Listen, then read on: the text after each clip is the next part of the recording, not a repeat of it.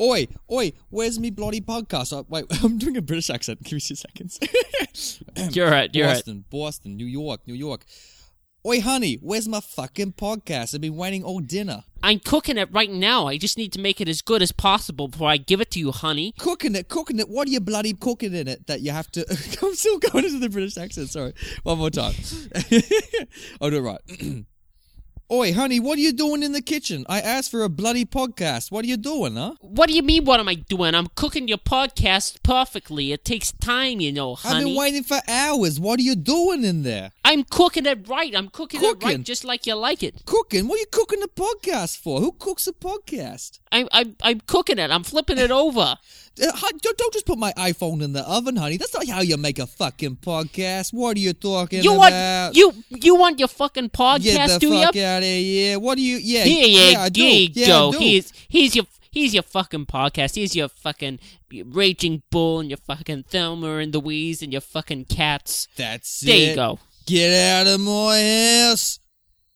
So, Nathan, I wanted to talk to you about our sleep schedules, especially...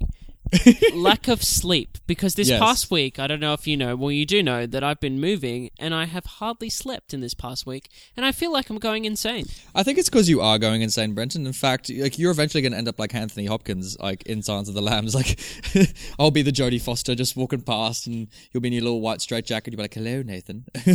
I'd prefer if I was Norman Osborn, to be honest, but you know. Oh, that'd be great. Yeah, it'd be great if he like lived at the end of Spider-Man. Spoiler alert for Spider-Man. And they just put him in a little mental asylum. Oh, it'd be great. Out am I? No, my sleep schedule has been all over the shop because like I think... But see, I don't know, because like I've also had a very stressful week as well, because I've just been like organising me moving houses, because we're both moving houses at the same week for completely independent reasons.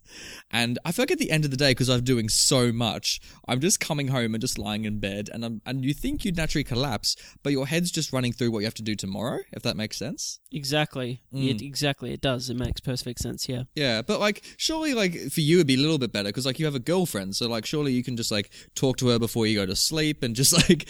just vent it all out in bed and then just like collapse. Well, yeah. Like, I mean, like, there's obviously massive positives like that, because it means I have, like you said, someone to vent to, someone to talk to, someone to communicate with, someone that understands me, who knows me for who I am.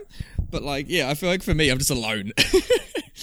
But it still doesn't change the fact that I'm fucking tired all the time. You know what I mean? Do you have like a vice that like wakes you up a lot? Like, do you do like a lot of coffee or a lot of tea or a lot of cocaine? Like, do you do any of that? I've had to have some serious coffee fixes throughout the past week. But it's been keeping me going, and it's not the best, but it does the trick. Oh, okay, I hear you. Do you have like a full-on homemade coffee maker, like that you do, like you have like that like fancy like pods and all that kind of stuff that you get around? No, and I wouldn't call pods fancy, but no, I usually just go out and buy coffee out and about. Okay. Wow, man, you could save so much money if you got those bloody pods. Although, mind you, those pods are very bad for the environment. I had a girl once come over to my house, and I was like, "Oh, do you want me to make you a coffee?" She says, "Sure thing." She was very excited about it. And then I showed her the pod machine, and she's like, "How dare you? This is like you're contributing to the problem, man." I'm like, "Wow, okay, someone's not getting coffee." And someone's not coming back over. Nope. Oh, nope. But yeah. But seriously, save the environment. Those polar bears are getting skinny. Come on, guys. Oh yeah, they are. I mean, yeah. Even like the little plush toys, they're removing stuffing just to teach kids a message. So, but yeah, like I don't know. I feel like I actually quit coffee in 2017 because I was having too much of it because I had too many sleepless nights. I reckon it's with coffee especially, there's this weird thing where like, do you feel like you ever have too much of it, Brenton? I've had too much of it in the past, yes.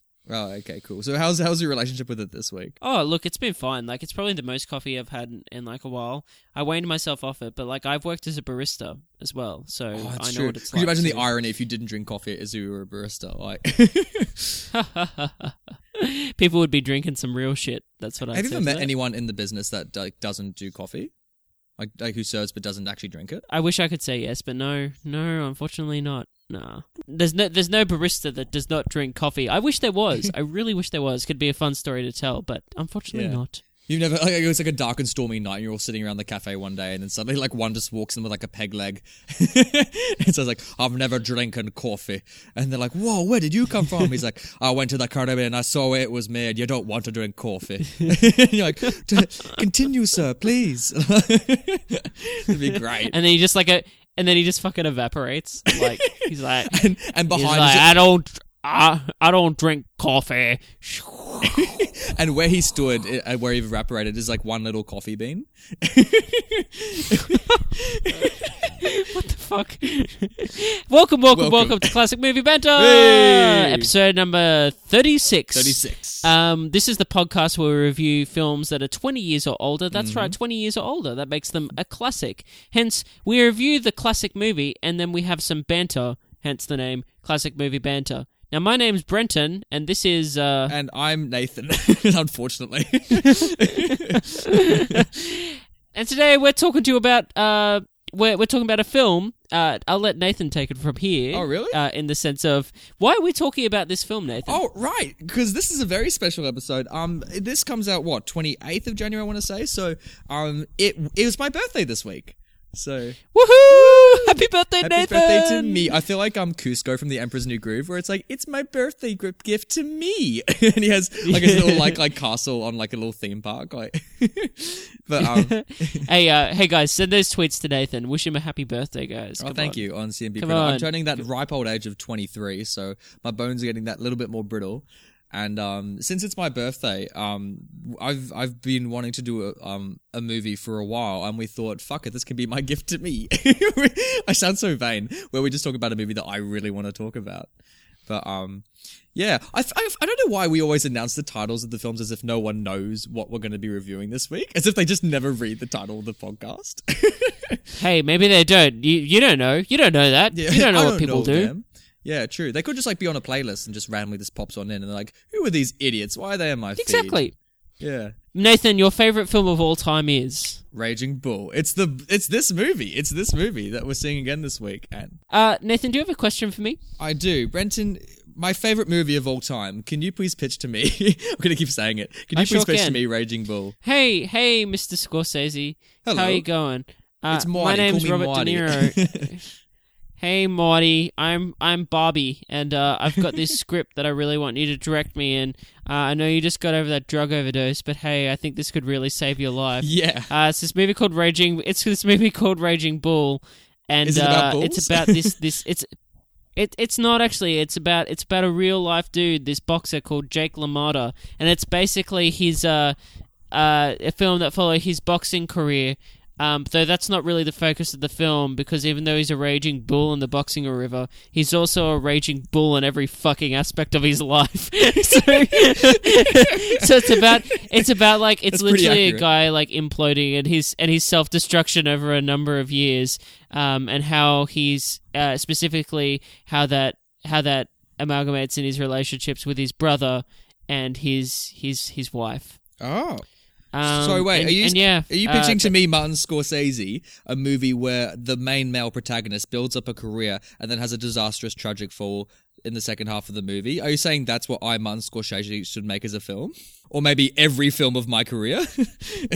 I think you should do it, dude. No one will see it coming. No, it's such an original work. It's like, if I was Tim Burton, I wanted to do a film with Johnny Depp. How original. I'm ripping the Band-Aid off. It's coming off.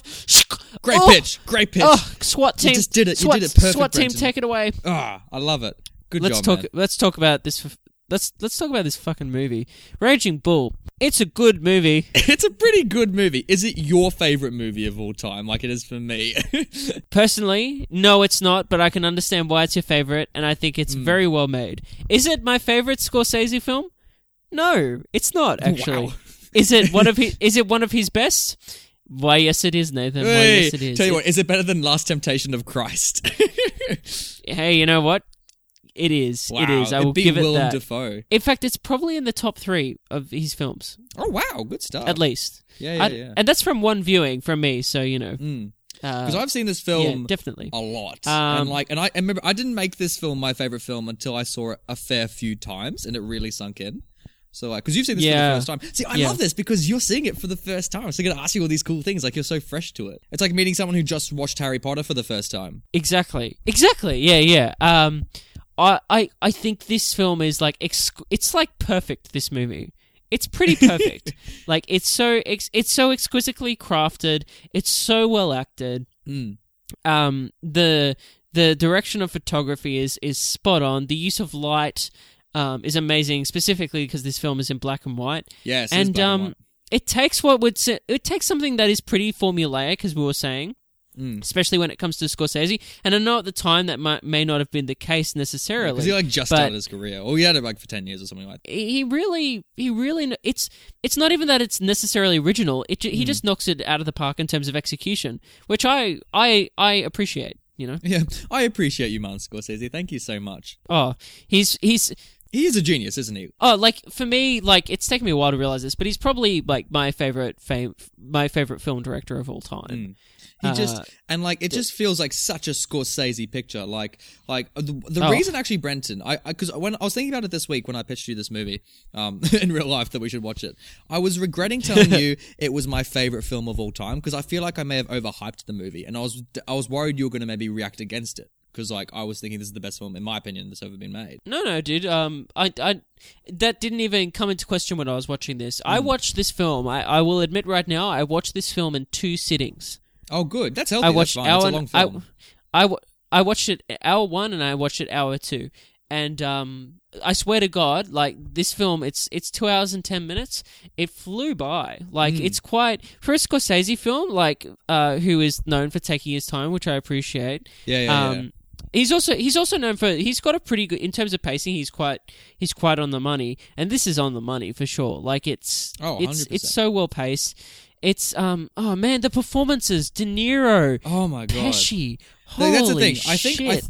The reason this is my favorite film of all time, out of everything this film does, the reason it is my favorite film of all time is because I think it has the best dialogue in cinema, because the New York accents is they're the best accents in the movie, and it's classic Scorsese where they swear every second word, and every piece of dialogue is just so charged and loaded, and there's so much meaning behind it. You know what I mean? I do know what you mean. There's a few scenes that I want to talk to when we get into the spoiler section. Yeah. They're just.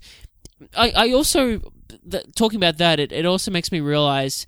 Just going to some research in this film, which we'll talk about later. Mm. Everything is it's such a, it's, I hate saying this phrase, it's like real life, but it is. It's it's very, it's I'd imagine there would be some people that would watch this, and thankfully they would probably say, oh, that's a bit far-fetched for someone to be. It's a little bit ludicrous for my cinema, as they remove their pipe. But it's so grounded. It's so grounded and it's so realistic. I said, I hate using that word, but it's very grounded and believable. And because of that, there is some heightened moments, and there is some things that, let's say, are very much frowned upon in today's society. Oh yeah, but I feel there are things that happen in this film.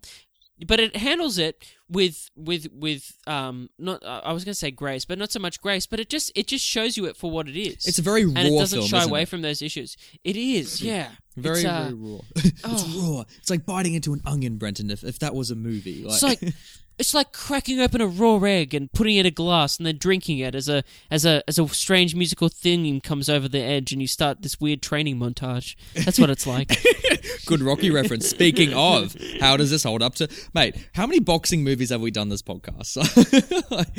People must think we're the biggest boxing fans. Unfortunately, we've done 3 Rocky films in this film, so it's 4. Hey, mate, I would say fortunately we've done 3 great Rocky films and this film. How does this hold up to Rocky? Oh, this... Well, I don't know if they compare. Wow, really? In the sense that... So you don't prefer one over the other? No, I definitely do, but but they're both such different films. One's a franchise, obviously, but they're both very different films. Oh, can you imagine they would never make a franchise out of Raging Bull, would they? He's too much of a dick. Oh God, I don't. No, thank you. No, I do prefer Raging Bull, but in saying that. In saying that, I don't know yet because I love The Fighter, and I think Raging Bull is technically better. But I still have a soft place in my heart for The Fighter, but yeah, actually no, Raging Bull's way better than that film. On second thought. Yeah. I don't know, I feel like Rocky's a lot more camp and it's a lot more silly with the boxing and all that kind of stuff. Like, imagine if like Mr. T went up against like Joe LaMotta, like it'd be a very different movie, wouldn't it? But like, with this one, I think because Rocky's a good guy outside the ring, whereas Joe LaMotta is clearly a bad bloke. Like, he's like, I don't like, it's very baffling for a protagonist because he has very little redeeming qualities. Like, he just keeps on doing the wrong thing. Yeah, like, now you say that, it's like he literally has no redeeming qualities, and yet he's fascinating to watch. Yeah, because his undoing in this movie, because it's not really a spoiler saying he goes downhill, but his undoing is really himself. And we won't say why, but, like, it's such a tragic story to watch, because you can see there's so much promise, but at the end, he's the one ultimately responsible for his downfall. It's like honestly, it's like watching Macbeth or something. It is. Yeah, And yet at the same time, like, when comparing... I compare this Scorsese film to other films from his filmography, and he focuses on characters that are, let's say, bad men. And this is possibly the worst... He's probably the, the worst one. But because, like, for instance, let's say Goodfellas, and the protagonist in that film is Ray Liotta's character. And there's still, like, a conscience there. I don't know. Yeah. Like that character does some awful shit, but there's moments of that you can, I guess, connect to that character, and there's a relatability there. I mean, Leonardo DiCaprio is pretty bad on Shutter Island. Yeah. He does some pretty shady shit too. Yeah, like, but again, like, let's say Leo DiCaprio in The Wolf of Wall Street. I don't know, there's still a charm to him, you know? Exactly, that's it, charm's the word. Jake, I don't know how they achieve this, but Jake LaMotta is just like a piece, like... Oh, I do find him charming at some points, like when they're at the pool club and, you know, like when he's, you know, out, like, meeting boxers. No. I'm saying that he can be charming, like, there is like there's like that dangerous element of like charm and flirtation and... Oh, yeah, you know, yeah. He's like, you know what I mean? But I'm saying, like, as a whole, there's still aspects of those other characters that I, as an audience member, can latch onto. When Jake LaMotta flirts and charms people in this film, behind his eyes, there's still a steely glare of, like, it's all bullshit. You know what I mean? Yeah, exactly. Like, you can see that so much. It's a great performance from De Niro. Is it a spoiler if we talk about Rio de Janeiro? If we talk about Robert De Niro's weight in the film, do you mind if can we talk about that part here? Oh, is it worth talking about in spoilers, or is it worth talking about in making movies? Is my question. Oh, actually, yeah, making movies. Yeah, actually, that might be way better. Yeah, because most of what I want to talk about in this film is like kind of spoiler territory, frankly. Same.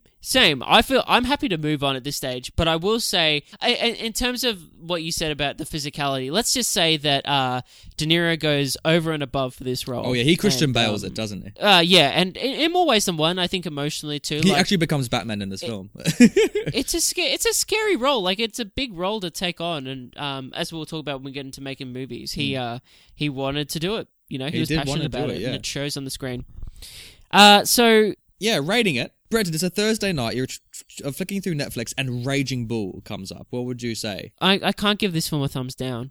No. At all. No. Is there a specific audience that may not like this film? Yeah, I think people will... I know people... Good job, Brenton. ...that hate series like Breaking Bad. Yeah, those people are called idiots. I don't know if anyone heard that on the podcast, but I said Breaking Bad, and for some reason Siri switched on my phone and started searching it. Really? She heard you say Netflix and then Breaking Bad, and then went...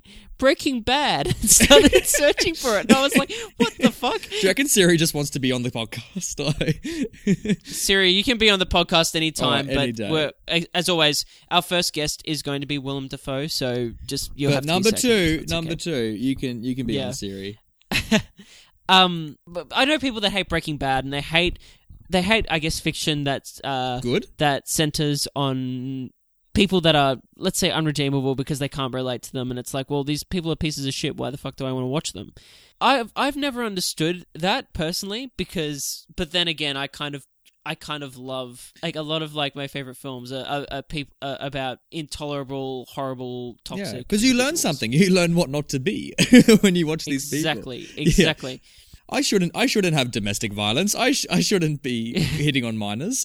Well, I think there's that confusion, especially nowadays, of that for some reason, if those topics are covered in a film and are shown on screen, that it for some reason makes those aspects tolerable, or it promotes them as something positive. I vehemently disagree with that. Oh yeah, and I totally disagree with that, because again, it's a piece of fiction, and two, it's a piece of art that is trying to, maybe it has a profound message behind it, and this film certainly does. And it's funny because Scorsese has also come under criticism, I think, for that in a lot of his filmography, especially nowadays, especially when you think of something like The Wolf of Wall Street. And I don't know if you remember when that came out, that people were like, it's promoting this awful, toxic, real-life human that literally ruined many, many lives. And it's like, true. Well, yes, but people need to understand that happened, and specifically, again... And it probably won't happen again anytime soon. Yeah, exactly. No.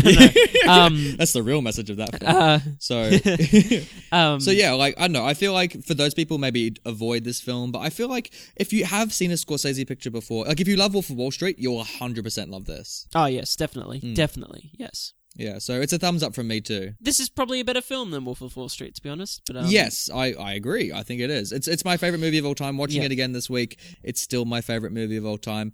The thing that sells it most for me is the dialogue, like the sharpest and best and most... It's like watching a play on stage. You just feel the actors in front of you. So if you just want to see great acting as well, like this is... If there are any aspiring actors listening to us, this is the thing to watch. Just literally copy De Niro and Pesci. Yep. Good work. So let's get on to spoilers, this movie, Ooh, I like the remix. So let's talk about... There's a scene and I want to fucking talk about in this movie. Okay, now that we're talking about the movie, the fuckings come out, don't they? You fucking talking about this. Let's talk about the scene where Jake LaMotta and his brother. Did you fuck my wife? Yes. Did you fuck my wife? He's fixing... I was waiting for it. He's fixing that fucking TV, and that is such a good scene that then extends to a scene with... I'm just going to call it all one scene because like it's one kind of beat of the film. He talks to his brother, confronts him about... The quote that Nathan just said, he confronts him about that, then goes and speaks to his wife, who has kind of like a mentalish breakdown, / maybe tells the truth, / maybe she's lying. I don't know. I don't think she does. Do you think that she thinks... Do you reckon she slept with someone? I don't think she did. I'm not saying. I don't think she does for my first film, but I don't think she does. Like, given that like Jake's able to move on and like still have a life like with her after that. Anyway, so they have that scene, and then he takes it out onto the street, storms into his brother's house, who's having dinner with his fucking family and little toddler kids, and bashes the fucking shit out of him. I know. Like, and it's so brutal. And like he's doing it right in front of the kids, and they're just watching. Yeah, that was such a Scorsese moment where it flips to this perspective of those kids. I love the shot as well, where they're all like calmly having dinner, and the way it's framed, you see De Niro walking down the hallway before he arrives. Yep. And it just builds tension. He walks down the path, opens the front door, closes the front door, and then walks down the hallway as Joe is eating a sausage, I'm pretty sure. And it's such a good job of tension building, isn't it? It's awesome. And it was so perfect. But for me, again, that's the climax of the scene, but for me the highlight is that first quiet scene where De Niro is fixing the TV and chatting to Joey. Let's get back to the acting and the dialogue that you were talking about before. Yeah. Let's talk about just the subtleties, dude, of like Joe Pesci, man. Because like his face just says like he's guilty, doesn't it? Even though he's not, his face is like... But I mean, like when you're dealing with someone that is like almost delusional with like... with the idea of something and is fixating on an idea or something, at that point you can't say anything right. And that's like... Exactly, it's like it's that reaction. You know what I mean? It's like if he says he didn't, it's going to seem like he did. If he says he didn't, he's going to say he did. And so he's like, look, I'm just not going to say anything, which in a way is still like saying you did it or you didn't do it. So there's no way just answer the question. Scenario. It looks so bad that he just didn't choose to answer it with a no. But I think either anything he answered with was going to result in... what happened in the following scene, because it's that idea is like planted in Jake's head, and then he's just like, I'm going to bash the shit out of this guy. Well, actually, maybe he wouldn't have if he hadn't have gone into his wife, and his wife had said, I've fucked everybody on the street. You know what I mean? Yeah, because it's a whole chain of events. Like Joe Pesci fucks up, and then she fucks up, and if they both didn't, then it wouldn't have happened. It's like for her, I think it's like a claiming of a moment of like strength, of being like, yeah, and you know what, I'm just gonna say this to point to like get you is what I kind of took it as. And then it's like, well, you're gonna say that and say hurtful shit to me, even though I've hurt you probably a lot more in the context of this film. I'm gonna go and bash the shit out of my brother, and that's on you. That's all on you, biatch. But also, I can't believe his hypocrisy, because the whole film he's so paranoid about the fidelity of his wife, but he's so adulterous himself, and I don't understand that. Like, why he consistently is so adulterous, and yet he's so paranoid about her. It's complicated, dude. You piece of shit. whipping that out in front of me. It's complicated. I know, like it is complicated. Like, but I do love that he gets his comeuppance for Or I don't actually enjoy it because he bloody hits on a minor. Like, it's horrible. But he does get his comeuppance. He does it. He does that in the first place though. She's underage when he meets her. His wife, I mean. Oh yeah, that's right. He does too. He's a sleazeball, dude. He is a sleazeball. I love that he rocks up to a pool party and Joe Pesci just immediately knows who she is, because it's like the 1940s and everyone in New York knows everyone. Exactly, yeah. And he's like, oh, geez, she grew up around here. She's like, it's like this is a random girl that he just pointed out, and he knows all this. Like, that's amazing. I've got to say, like, as well, let's just to talk about scenes, because I just want to get through all these scenes. Go for it, man, because there's a lot. There's a lot to this movie. The setup for Joe Pesci's character is really, for me, that scene in the kitchen where De Niro asks him to punch him with the with the tea towel wrapped around his hand as though it's a boxing glove, and just repeatedly punch him. And it's that moment does have a payoff later in the film when he finally gets loses his championship he loses his title when he's like, come on to Sugar Ray, who beats the living hell out of him. Oh my god. And speaking of which, just the fight scenes in this film, how like in the boxing ring you literally see a punch happen and the cut slice through their skin on their face. You literally see in those fight scenes a punch thrown in someone's face and their head slice open and the blood like squirt out in slow motion as the next punch is already being landed on the other side of their face. It's pretty brutal. God, I know, like the fight choreography is like radically better than Rocky, isn't it? Like It's so much more artistically shot. And also, like, I love that you see the blood splatter on the crowd. Like, the clothes, like, the front row just gets constantly showered in blood. Oh, it's full on. But you could claim in terms of the film's legacy that those scenes in terms of sound mixing don't have, and sound design really in terms of the sound effects, maybe don't have a lasting legacy in the sense of, like, it's still got that Rocky kind of thwomp, like, punch sound. Yeah. But it's shot so well and it's directed so well that the cinematography and it transports you anyway. Yeah, exactly. Like you wouldn't really notice it necessarily, and if you did, you could forgive it, I think. Yeah. No, I thought the fights were dramatically better than Rocky, and like there's a lot of fights in the movie as well. Like it's a beautiful sequence. I love the opening shot actually of this movie where you just see Robert De Niro jumping up and down in the ring. I thought that was a great way to open the film. Same. I one of my first notes is what an incredible opening shot. Yeah. I thought it was really really cool. And I think there's. The way this film's shot, there's a lot of old cinema. Like I love it when he has his bruises from his fights, and his new wife suddenly kisses him, and it's a very extreme close-up shot, and it's very like cinema like of the 40s, where like she's so beautiful and so shiny. Like I think the actual way he shot Vicky, whatever her name was, like I think he did remarkable work. Like. Yeah. Yes. Also, do you find it funny that like, well, not funny actually. Do you find it bizarre that like his old wife just randomly disappears in the movie? Because like.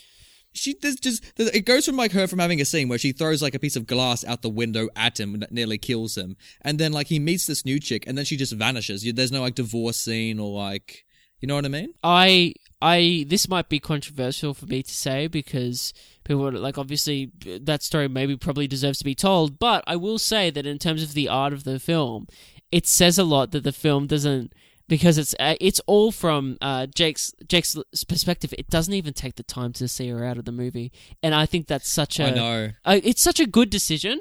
And it just shows what a piece of crap this guy is. You know what I mean? That he's so crap. Yeah. But obviously he's a lot better with his new wife. Like, I think I love the way that, especially when they have their honeymoon and when they're like sharing these really, really amazing moments. I love it when they're sharing these great memories, and if the film only goes into color for that tiny montage. Yes. Yeah. And it's a great montage too, dude. It's really, really good, and it's great because, like, you see these happy, happy memories of them all, you know, getting together, and Joe Pesci and his wife and all that kind of stuff. And then, because it's funny, because by the time you see the family at the end of the movie, where he's larger and he's got like his kids and they're all looking miserable, it's so funny juxtaposing that, but when they're by the pool, to like those memories where they're also by the pool. Exactly. Yeah. Oh. What I thought with Joe Pesci, I thought his actually greatest scene was when he fucking loses it at the other boxer, and it just escalates and keeps going. What did you reckon of that scene? You know, he's at the club. Oh, that's the. I know that we were saying that you were saying, oh, it's so brutal when he beats the crap out of Joe Pesci at the end of the film. But I gotta say, the most brutal scene is when he sticks that guy's fucking head in the car door and starts slamming it on him. Like, but again, I just want to give credit to Joe Pesci, his performance in this film, and just him as an actor. He is so talented. Like, we'll get into making movies and stuff about how he came to be in this film, but he's so incredibly talented, and he's got this ability to just escalate scenes at the touch of a hat. And it's funny that, because again, him and De Niro just play off so well off each other, and which is hilarious because they've got it's not a similar dynamic, but again, they play off so well each other in something like Goodfellas, where De Niro is basically a psychopath, and so is Joe Pesci to a certain extent. They're both like a couple of psychopaths, but it's that thing that they can both just escalate a scene in like a millisecond. Because that scene starts with him just going, oh, because he's forgiving the boxer. He's like, oh yeah, we make peace. And he says, yeah, there's nothing going on. And he just picks up the glass, just smashes it, and says, nothing going on. And he just like leaps across the table. But it's like that glass smash in the face is like, you watch it. It's so sudden. Yeah, it's like I don't know how to describe it. It's like lightning. See it coming his hands like in one spot. Yeah, it's just like in his face, boom, and he's like straight across the table. It's such a realistic fight scene as well. But I just want to give credit to Joe Pesci because for me, he's probably the moral compass of this film. Oh, easily, yeah. Like I know we were saying before, and I think that's why this film's forgivable to people that maybe are like, oh well, you know. Well, this film's about piece of shit characters, like something like Breaking Bad, where it's like Jesse and Walt. It's like, who the fuck am I going to root for here? Like, basically, like, you know. Whereas, like, I root for Joe Pesci in this film, and I think it's genuinely. I was always impressed by both of those lead performances, but I was really impressed by Joe Pesci in this film, and well, you know. Obviously, it's gone down as, you know, one of those great supporting performances, and he's one of the great actors. So, you know, good on you, buddy. Yeah, I completely agree. And you know what? Compared to Joe Pesci, I actually found there were some quite funny moments in the movie as well. Like, it's not all just this big family drama. There were lots of little things that I laughed at a lot in this movie. There's three things I want to mention. One was his little finger shake through the glass when he meets his new wife. You know, when he's like at the pool and he wants to meet her with the car. And he just like grabs his little pinky and just starts shaking her. And she's like, oh, should I go on a date with this guy? Yeah. That was pretty great. Yeah, he does like the handshake with the pinky handshake. It's pretty great. I'm like, this is a cool guy. I was going to say another scene that I love that he did as well was when he pours ice water onto his dick. like she's like, we shouldn't have sex before the thing, and then they do, and then he just grabs a bucket of ice and just like puts it right on top of him. I'm like, good on you, Robert De Niro. You're really doing everything for this movie, aren't you? I was very perplexed during that scene. I was like, what? Why is this in the movie? Like, why is there a bucket of iced water sitting there? What? What's going on here? What's going on? I mean, it makes sense. He's a boxer. It makes sense. But yeah. And I also love his stand-up routine at the end where I love it when he does that bit about the married guy and the single guy. He's like, I'm a married guy. You're a single guy. I'm married. You're single. Look at me, look at you. I was just, he's great at it, man. Like, De Niro should, this makes me really keen to see the film King of Comedy, because it'd be interesting to see what De Niro does, like, with that kind of stuff. Yeah. Yeah.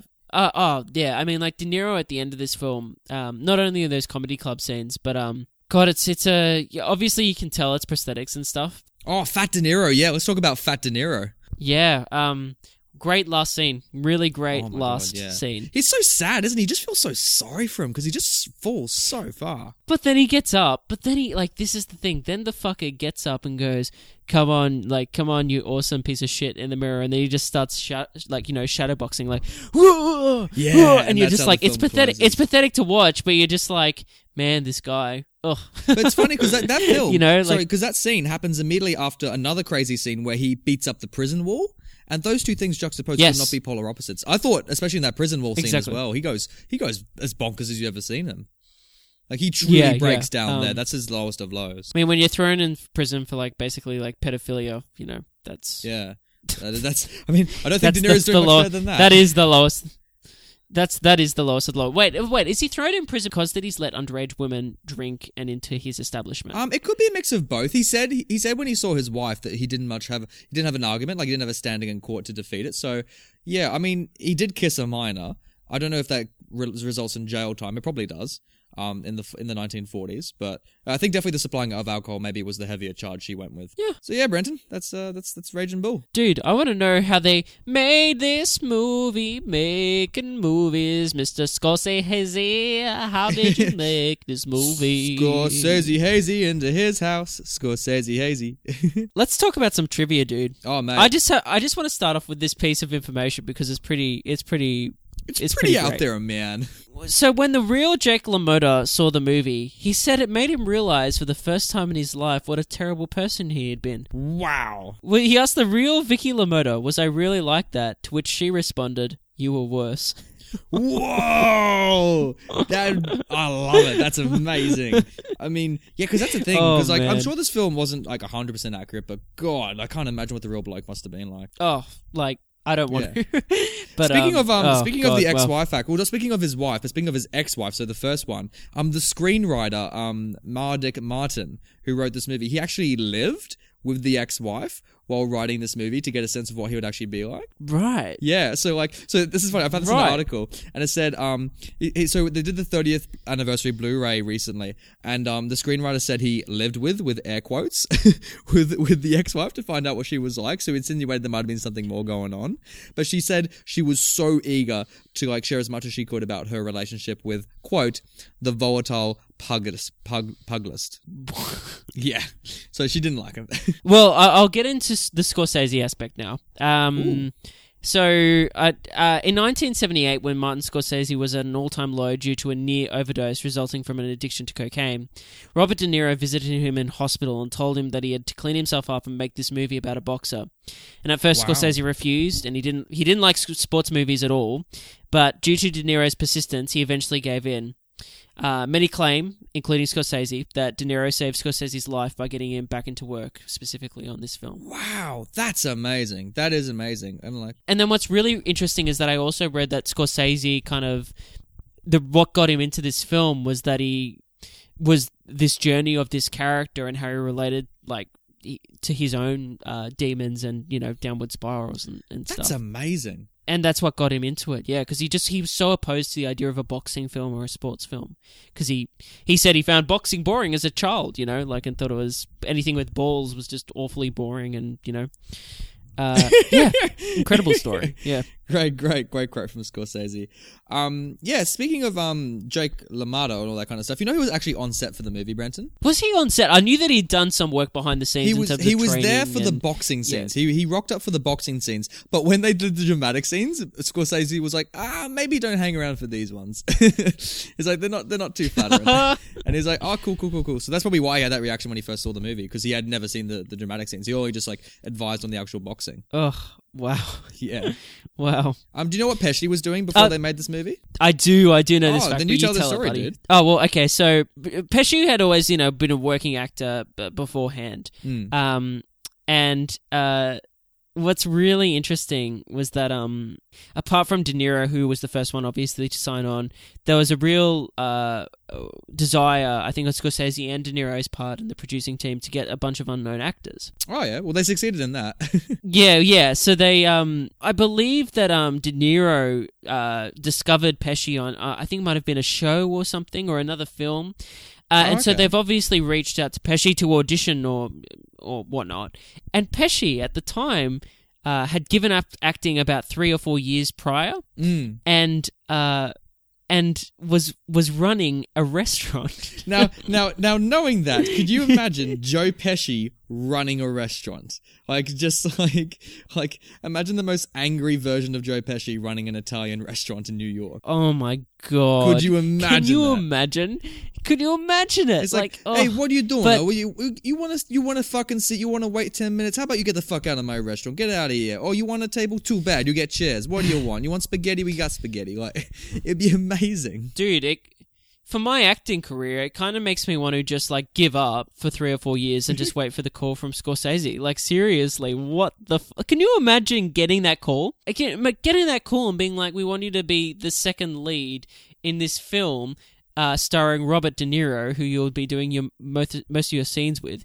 Oh, by the way, in this scene, you're actually going to punch him in the face, and he's going to punch you back. So have fun with that. You're like, cool, yeah, I could do that. There were real punches. Were there actually real punches scenes between the brothers? Wow. Yeah, they were punching the shit out of each other. Yeah, they're like, it was the 70s. But I thought so. Watching it, I was like, fuck, that looks real. Like, not so much the drawing blood, because actually maybe it was real. I don't know. But I was like. But the hits looked real, and the sound didn't quite match it, obviously. But the hits, I was like, oh, fuck, that looks like a real punch. Damn. And I was like, oh, it was. I suppose Stallone has also told stories where when he did the Rocky films, he gets punched now and then too, just by the nature of the work. Like, you just accidentally get punched sometimes. Well, De Niro actually broke one of Pesci's ribs in a sparring scene in this movie. Oh, really? Yeah. So the shot is actually in the film where he broke his rib. Huh. So De Niro hits Pesci in the side, and Pesci groans, and then there's a quick cut to another angle once that groan happens. Oh my God, really? Wow, that's amazing. I love. Yeah. I never knew that. That's awesome news. I mean, obviously not for Pesci, but for the viewer, yes, break him more. But De Niro is athletic as fuck in this movie. Like when he's in his prime as a boxer. God, yeah. Holy shit. I know Stallone is ripped in the sense of he looks like a bodybuilder and he's built himself up so he looks really fucking lean and built. But De Niro, dude, he just looks like a real fighting monster machine. You know what I mean? Oh, my God, yeah. Who do you reckon would win out of Rocky and bloody Jake LaMotta? Oh, I think Jake LaMotta. But he's... Okay, actually, what stage of Jake LaMotta? At his peak or at the end of his career when he's just standing in the ring? No. Okay. Jake LaMotta wins hands down if Vicky, his wife, calls Stallone... Oh, he's all right looking before the match. Oh. Then Rocky is dead. He will die in that boxing match. Oh my God, yeah. Oh my God, he would be murdered. That'd be amazing. Could you imagine just what's Rocky's wife name again? I'm blanking for some reason. Adrian. Oh, no. Yeah, Adrian. Yeah. Could you imagine if Adrian and Vicky are just standing there behind the rings and they're just Vicky's trying to bitch about Stallone and Adrian's just oh, maybe you should be nicer in boxing, and she's like, fuck you, Oh, I reckon Adrian would win in the fight between her and Vicky, frankly. Oh, I agree. Definitely. Yeah. Definitely. I would pay to see that movie. That'd be great. Do you reckon De Niro's film would have been better if it had a training montage as well? No, because I like the montage of the happy families too much. That's true. Imagine if the Rocky music just kicked in and suddenly it was just De Niro and Pesci just I was actually the thought crossed my head during that scene that it was really funny that was the montage of this film, and I was thinking about Rocky when that scene was playing and how different these films were when it came to that. The Rocky, it's all about the training, and this one, it's all about this kind of quaint, happy moments and these personal moments with these families. But I kind of wanted to move on and talk about this film's poster. I just want to get out of here, man. Let's just go through. No, man. Speaking of all this talk about Jake LaMotta, makes me want to. Hey, Nathan. Yes. Let's look at this film's poster. What a segue, Brenton. We're really getting better after 36 episodes, aren't we? I've hit my stride. I didn't fail you. I did a great job. Raging Bull. So, yeah. Raging Bull, starring Robert De Niro. What do you reckon? Do you like that Raging Bull's in air quotes, Brenton? No. I know. I don't know why it's like that. Like it's... what do you think of the poster? It doesn't look like him, does it? No. Yeah. Actually, is that the real Jake LaMotta, maybe? That's what I was thinking. It might be. I don't know, because that's a really...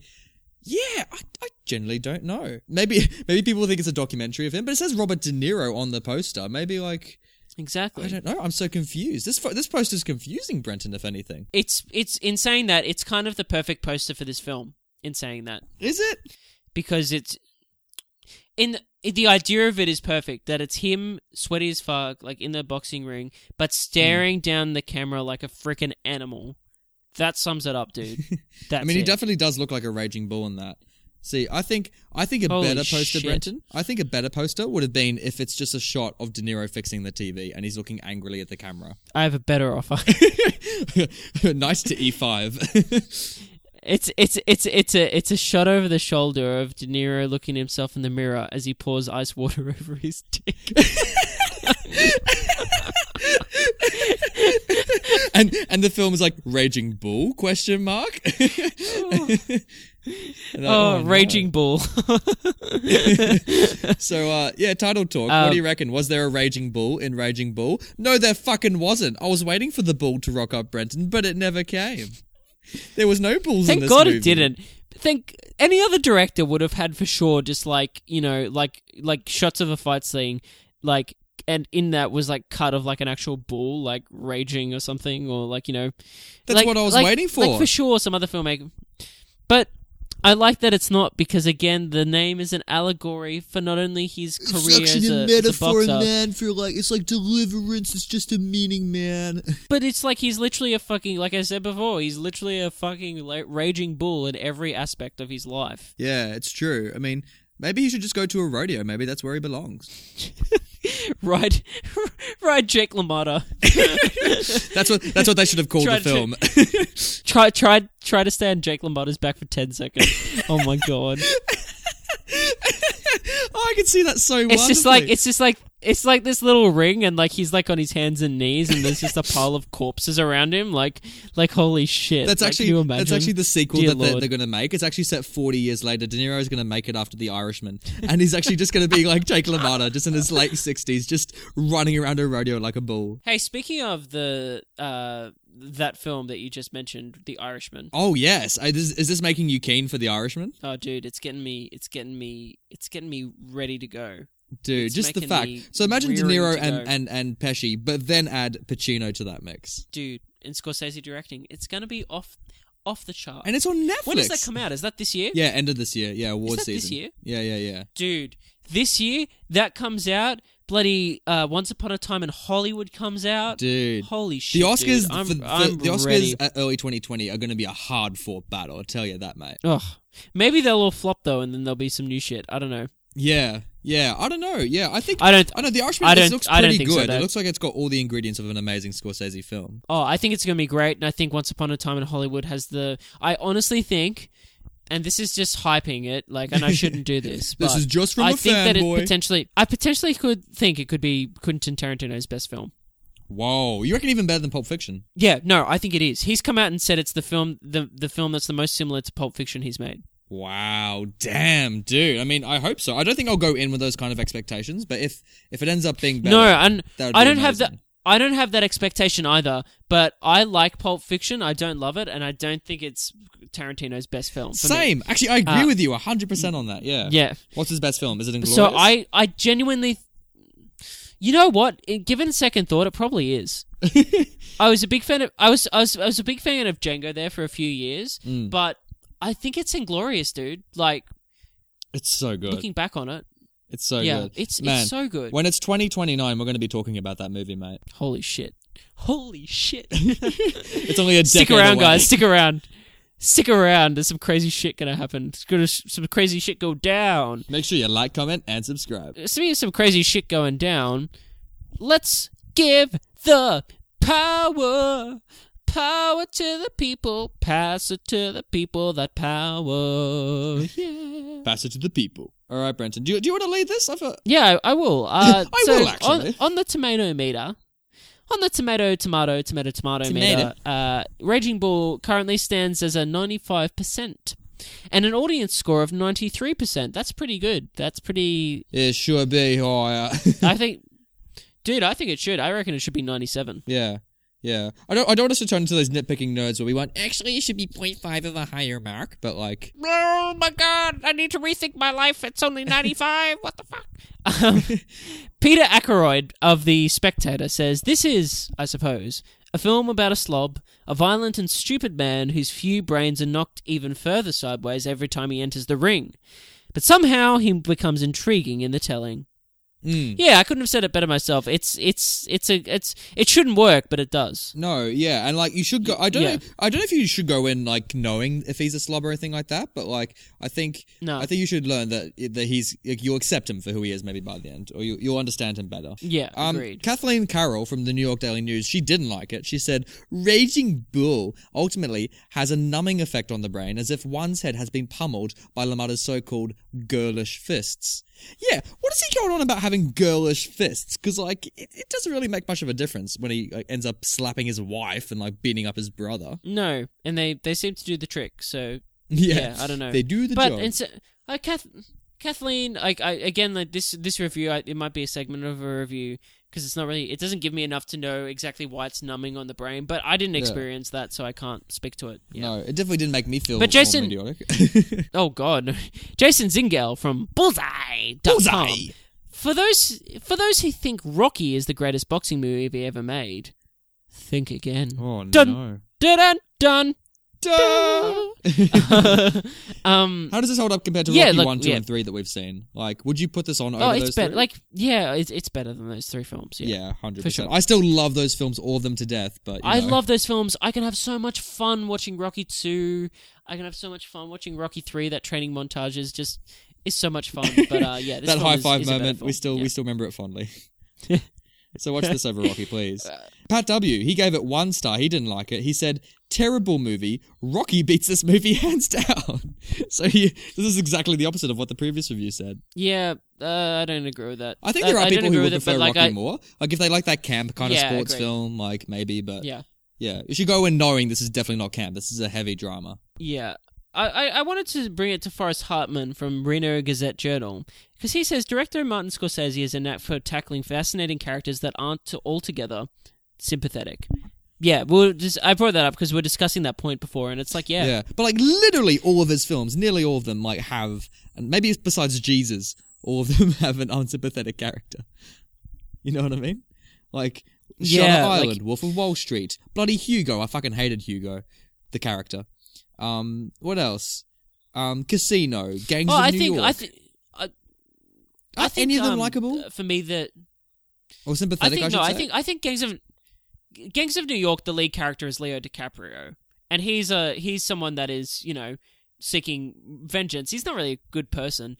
Actually, I will say The Departed.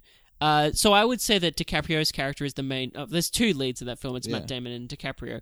And DiCaprio's character is sympathetic in the sense of he's a bad guy. He's been brought up as a bad guy. He's from the wrong talks of town, but he is picking to serve his country in the police force. Mm. And he's kind of just roped back into it because of his history. But then Matt Damon's just a piece of shit. So it's like, you know... Yeah.